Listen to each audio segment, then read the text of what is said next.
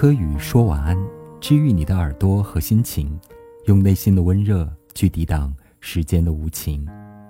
大家晚上好，我是柯宇安，今天我们来分享星座恋爱中的最大需求，白羊、狮子、射手篇。我爱你与你无关，这句话听上去很美，带着一种遗世独立的气质，有那种倔强骄傲的味道，就像是在寒色的风中吹乱了头发和脸庞，挥挥手不带走一片云彩。可仔细琢磨，却发现了一种低到尘埃里的卑微，害怕被拒绝的小鹿乱撞，假装镇定了自己的心情。我们大部分时候做不到心如止水，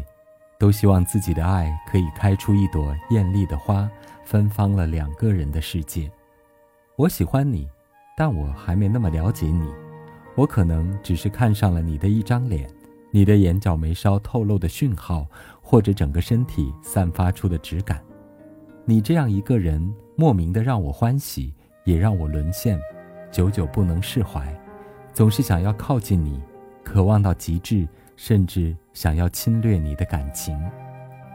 有的爱是热烈而冲动的，像火象星座的白羊、狮子、射手；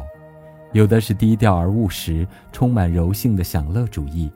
这像土象星座的摩羯、金牛和处女。那风象的天秤、水瓶和双子则是乐活而缤纷的，显得不那么坚定，但又有迷人的味道。而水象星座全部是情感化、情绪化的动物，像沉浸在爱的汪洋大海里的巨蟹、天蝎和双鱼。白羊座对爱是冲动而直接的，没有那么多你来我往的中间过程，爱就是爱，是马上占有的欢喜，是久处不灭的爱欲之火，是彼此双方情绪价值和实用价值的最大化。白羊座的爱绝对不会是超级复杂，需要演算一沓 A4 纸的数学或化学公式，简单到1+1等于2，你不懂吗？狮子座的爱也要像狮子座的人一样，是闪耀着光芒的。12人世界里，我最大，我最行，你乖乖躺下，听我的安排，是秀肌肉、秀能力、秀气场的。我给你做饭、剥水果吃，我照顾你，全因为是我行、我能、我可以。我不那么会主动表白，在我的词典里没有被拒绝的尴尬。即便你比我强，在家里我也是老大。射手座的爱是自由、洒脱而奔放，又充满着疏离感的。